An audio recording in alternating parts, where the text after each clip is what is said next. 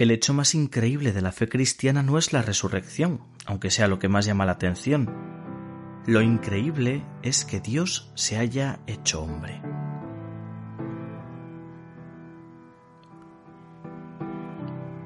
Bienvenido a este nuevo capítulo del curso Cofrade. Hoy descubriremos a Jesucristo como nuestro Salvador.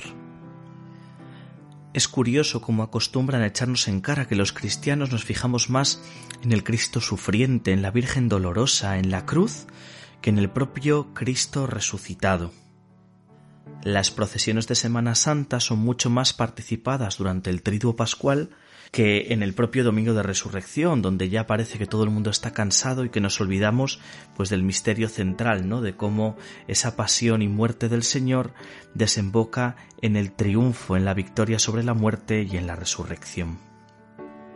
El credo cristiano confiesa a Cristo como verdadero Dios y verdadero hombre, o más bien como Dios que en un momento determinado se hace uno de nosotros, comparte nuestra vida y nuestra muerte y al tercer día resucita y está vivo y glorioso, intercediendo por nosotros hasta que regrese para llevar a plenitud todo lo que existe. Decíamos antes que lo más increíble es que Dios se haya hecho carne, se haya hecho hombre, que el Todopoderoso, el que ha creado el universo de la nada, el que es tan grande que no cabe en los cielos, comparta la condición pequeña, débil, miserable, perseguible, mortal que tenemos los seres humanos. De esas cositas en realidad diminutas que, somos nosotros, tan insignificantes. Dios se ha hecho hombre. De hecho, cuando se recita el credo en misa, el sacerdote se inclina al decir estas palabras y por obra del Espíritu Santo se encarnó de María la Virgen y se hizo hombre. Antes, cuando se cantaba en latín, el incarnatus era una parte especialmente difícil del canto que solía dejarse para los solistas o para dos voces que, que caminaban juntas. Incluso en la Navidad nos arrodillamos al decir las palabras de la encarnación. Si Dios se hizo hombre y era capaz de morir, es lógico que lo mataran. A Dios lo echan del mundo, lo echamos de nuestra vida cada día, cada vez que pecamos, cada vez que nos apartamos de su proyecto, cada vez que somos injustos o mentirosos o violentos o perezosos. Si Dios hecho hombre fue llevado a la muerte, es lógico que resucitara. La muerte no puede con Dios, Él es la vida, es el Todopoderoso. Ningún mal en el mundo puede acabar definitivamente con el que es el bien en sí mismo. Lo increíble es que se hiciera hombre, ese es Jesús de Nazaret, el Cristo, Dios hecho hombre. De Jesús sabemos que fue anunciado, deseado y esperado.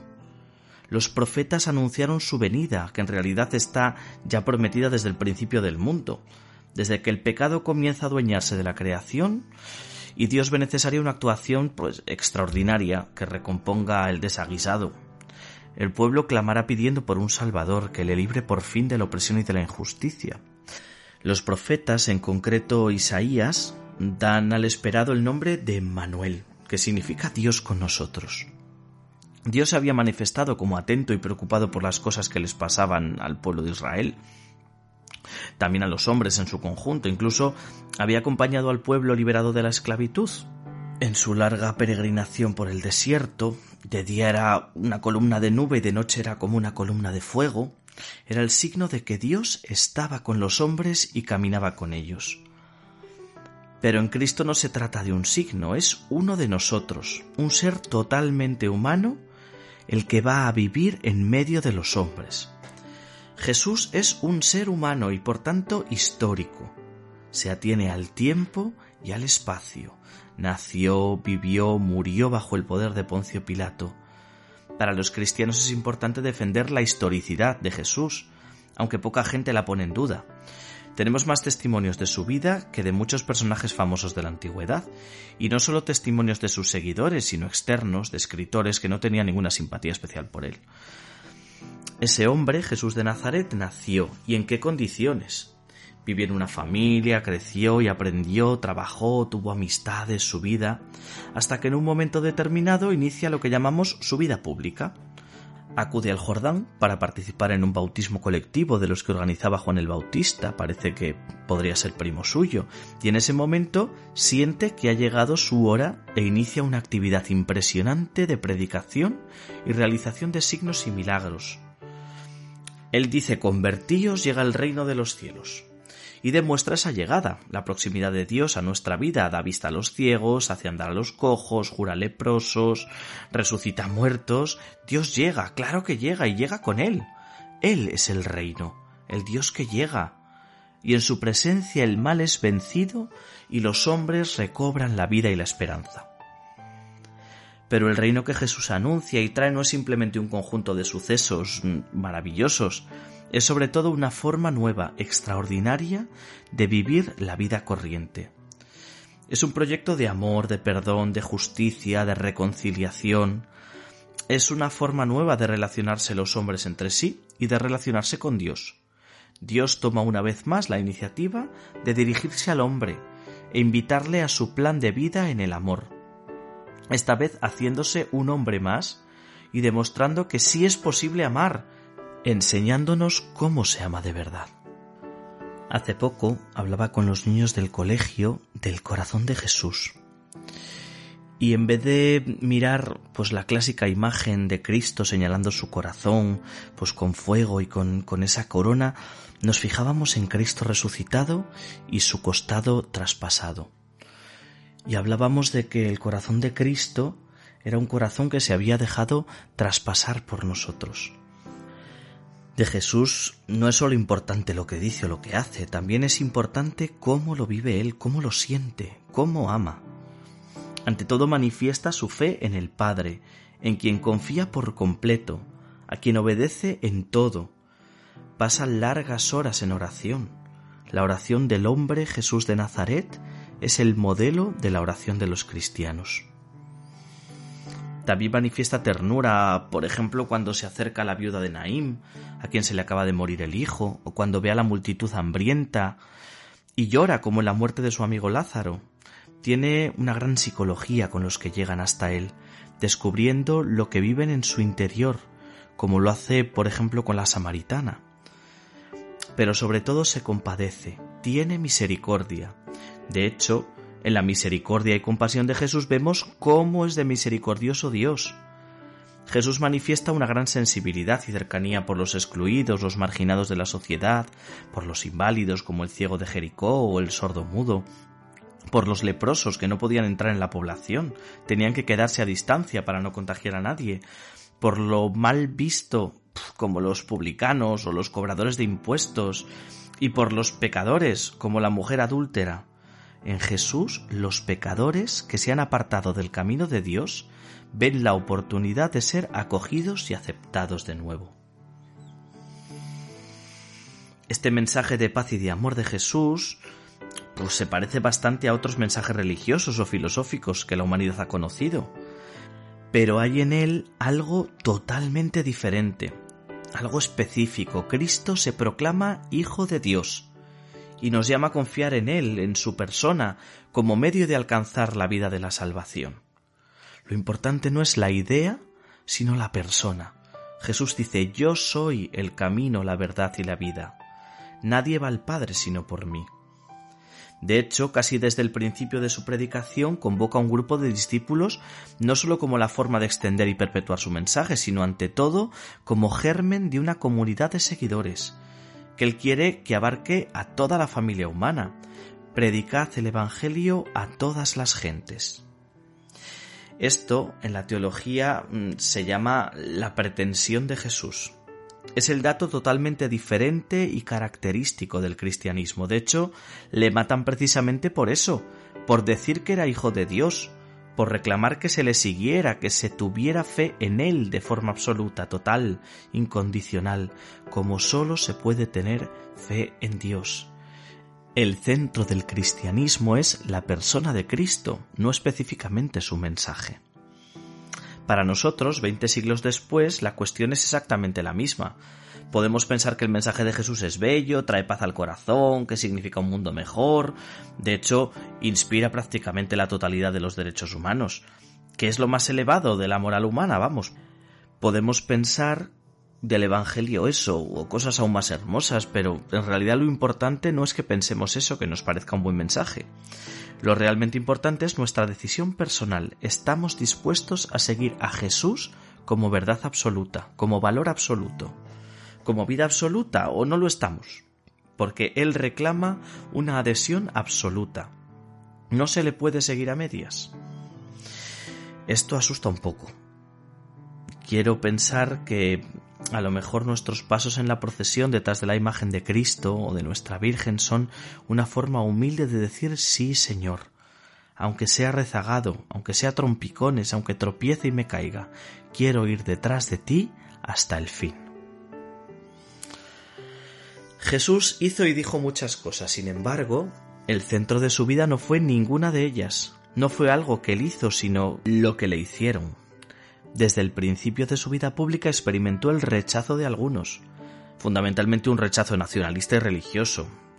Sí, curiosamente, cuando Dios se hace hombre es rechazado por la gente que era o se decía más religiosa, porque ellos querían y esperaban un Salvador nacional y solo para ellos. Poco a poco ese rechazo se fue organizando hasta convertirse en un plan para eliminarle un plan que contó con los poderes del momento, el Sanedrín, el gobernador romano y con un enemigo interno, Judas el traidor. Pero los cristianos no vemos en la muerte de Jesús solo la responsabilidad de esos pocos, ni siquiera de los judíos que delante del pretorio pedían su condena. Vemos la responsabilidad personal de todos y cada uno de los hombres. Vemos la responsabilidad del pecado de cada uno, también del nuestro el pecado que hace que la injusticia exista en este mundo, que paguen los inocentes, que rechacemos a quien con su vida intachable pone en evidencia nuestra incoherencia, que abusemos de quien es manso y se deja llevar. Todo esto, la muerte del profeta, la muerte del justo, del siervo, es la muerte de Cristo. Por todo esto le matamos. Pero eso no es llamativo. Casi diríamos que pasa todos los días. Lo llamativo es la forma en que Jesús prevé y asume su muerte, y la integra dentro de su predicación. Nadie me quita la vida, dice, yo la entrego libremente. Obviamente él no se está suicidando, está aceptando lo que le va a ocurrir, y lo hace en coherencia con lo que predica. Si después de lo que decía ahora se escapara de la muerte o la viviera renegado, ¿dónde quedaría el mensaje? pero sobre todo en fidelidad al envío por parte de Dios, como Hijo suyo, para ser Dios con nosotros, y también en fidelidad a los hombres. Y él llega a entender que su muerte es fuente de vida y salvación. Esta es mi sangre que se derrama por vosotros y por muchos para el perdón de los pecados. ¿Y de qué forma muere? Despreciado, azotado, cargando con la propia cruz, y en definitiva crucificado, uno de los modos de morir más crueles inventados por la humanidad, reservado a los peores criminales. Hay quien se escandaliza de que los cristianos veneremos la cruz. Es como si en casa tuviéramos una reproducción de la pistola que mató a, nuestro padre. Obviamente los cristianos detestamos la cruz, detestamos su significado de muerte, de sufrimiento, de negación de lo humano, pero sin embargo somos capaces de mirarla con fe, porque en ella Jesús, el Hijo de Dios, el que había dicho y hecho muchas cosas buenas, hizo y dijo la mejor, la más importante, la más definitiva. La cruz es signo de vida. La lección de amor, de fidelidad, de confianza en Dios Padre, de mansedumbre, de cercanía a los suyos. Esas lecciones que nos da Jesús en la cruz es la página más sublime de la humanidad Solo por eso ya merecería ser recordada y ensalzada. Pero los cristianos vemos allí algo más importante. En el hombre que cuelga del madero vemos hasta dónde Dios nos ama, hasta dónde Dios es amor. Ahí conocemos el verdadero amor de Dios. El Hijo de Dios me amó y se entregó por mí, dirá San Pablo.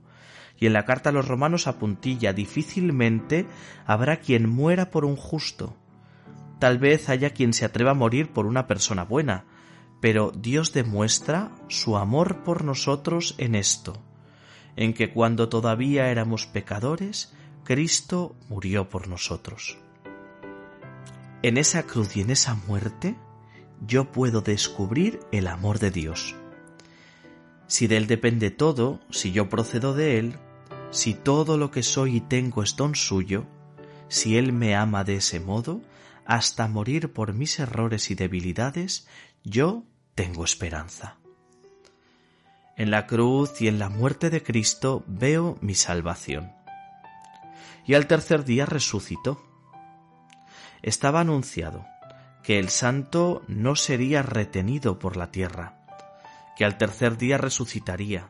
Jesús lo anunció varias veces antes de su muerte, pero los discípulos no querían ni oír hablar de morir, por eso no lo entendieron hasta después. Y sucedió. El sepulcro apareció vacío y Jesús victorioso, resucitado en medio de los suyos. Qué torpes sois para comprender y qué cerrados estáis para creer lo que dijeron los profetas. ¿No era necesario que el Mesías padeciera todo esto para entrar en su gloria? Tras la primera reacción de asombro y hasta de duda, los discípulos comprenden que el Maestro ha vencido, que tenía razón, que su pretensión de autoridad era cierta. Y entonces la vida de Jesús y su muerte tienen sentido entonces aceptar que Él realmente era Hijo de Dios, realmente era Dios con nosotros, tiene sentido. Entonces, confiar en Él, creer en Él, seguirle, aceptarle como Señor, tiene sentido.